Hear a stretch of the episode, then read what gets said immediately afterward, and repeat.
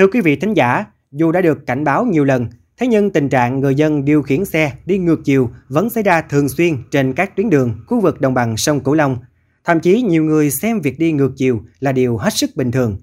Đáng nói, tình trạng đi ngược chiều hiện nay còn phổ biến ở các nút giao thông có lượng phương tiện lưu thông lớn. Nguy cơ tai nạn giao thông có thể xảy đến bất cứ lúc nào. Tai nạn vì đi ngược chiều, vô tình hay thiếu ý thức sẽ là phóng sự được ghi nhận trong chuyên mục Kết nối Mê Công. Mời quý thính giả lắng nghe.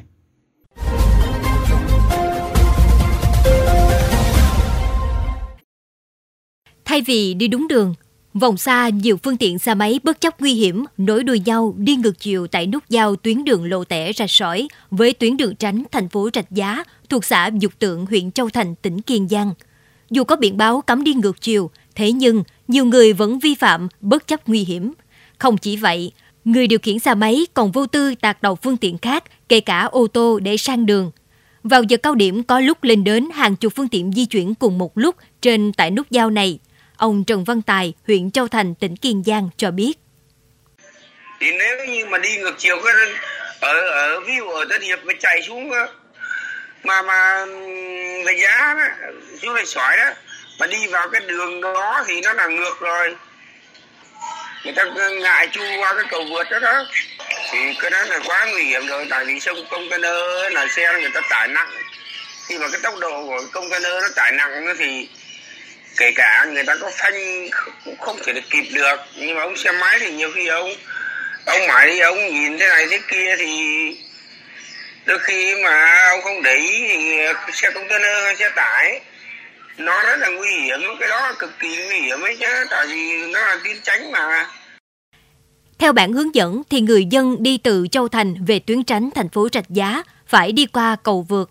Tuy nhiên, để rút ngắn thời gian, nhiều phương tiện xe máy vẫn nghênh ngang chạy ngược chiều, dành luôn phần đường vốn dành cho các phương tiện đang đi đúng chiều. Đa số người điều khiển phương tiện đi ngược chiều đều biết hành vi của mình là nguy hiểm, vi phạm luật giao thông, nhưng họ vẫn phớt lờ nguy hiểm vì nghĩ rằng đi như vậy cho tiện hoặc không biết tuyến đường này cấm đi ngược chiều. Tại em thấy đường kẻ hai vạch không biết là đường một chiều nên em không biết đi vậy là đi ngược chiều gấp đi làm quá nên là em chạy vô luôn. Người dân sống quanh khu vực cho biết đã có nhiều vụ va chạm nhẹ đã có, nhưng chỉ cần không có lực lượng cảnh sát giao thông thì tình trạng giao thông hỗn loạn vẫn cứ diễn ra. Trước tình trạng trên, Phòng Cảnh sát Giao thông Đường bộ tỉnh Kiên Giang đã nhiều lần ra quân kiên quyết xử lý nghiêm, nhưng khi vắng bóng lực lượng thì đâu lại vào đấy. Thiếu tá Nguyễn Trọng Kháng, Phó đội trưởng đội giao thông số 2, Phòng Cảnh sát Giao thông Đường bộ, Công an tỉnh Kiên Giang cho biết.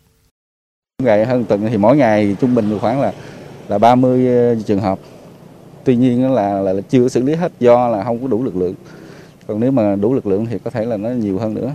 Thì qua đây cũng muốn nhắc nhở với người dân là khi mà mình đi thì có cái biển báo cấm đi vào đường cấm thì mình không được đi vào mà mình có những cái cái, cái, cái biển ờ, hướng dẫn đi thì mình phải đi theo chứ không có được đi đi tắt gì thì nó rất nguy hiểm. Từ thực tế trên cho thấy, việc chấp hành luật giao thông đường bộ của một bộ phận người tham gia giao thông vẫn là còn nhiều chuyện đáng bàn. Bên cạnh chế tài xử lý, vấn đề quan trọng vẫn là mỗi người nên ý thức tự giác chấp hành các quy định của pháp luật khi tham gia giao thông. Có như vậy mới từng bước đưa tình hình trật tự an toàn giao thông đi vào nề nếp, góp phần kéo giảm tai nạn giao thông, ủng tắc giao thông.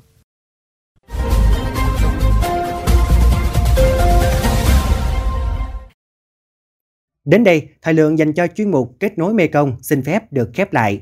Mekong FM xin mời quý vị và các bạn cùng lắng nghe kênh podcast chuyên biệt đầu tiên về đời sống của người dân vùng đất phương Nam, chuyện Mekong trên nền tảng thiết bị di động bằng cách truy cập vào các ứng dụng Spotify, Apple Podcast trên hệ điều hành iOS Google Podcast trên hệ điều hành Android.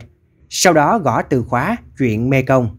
Còn bây giờ, Nhật Minh và Thanh Thúy cảm ơn bà con và các bạn đã quan tâm lắng nghe. Xin chào và hẹn gặp lại vào kỳ sau.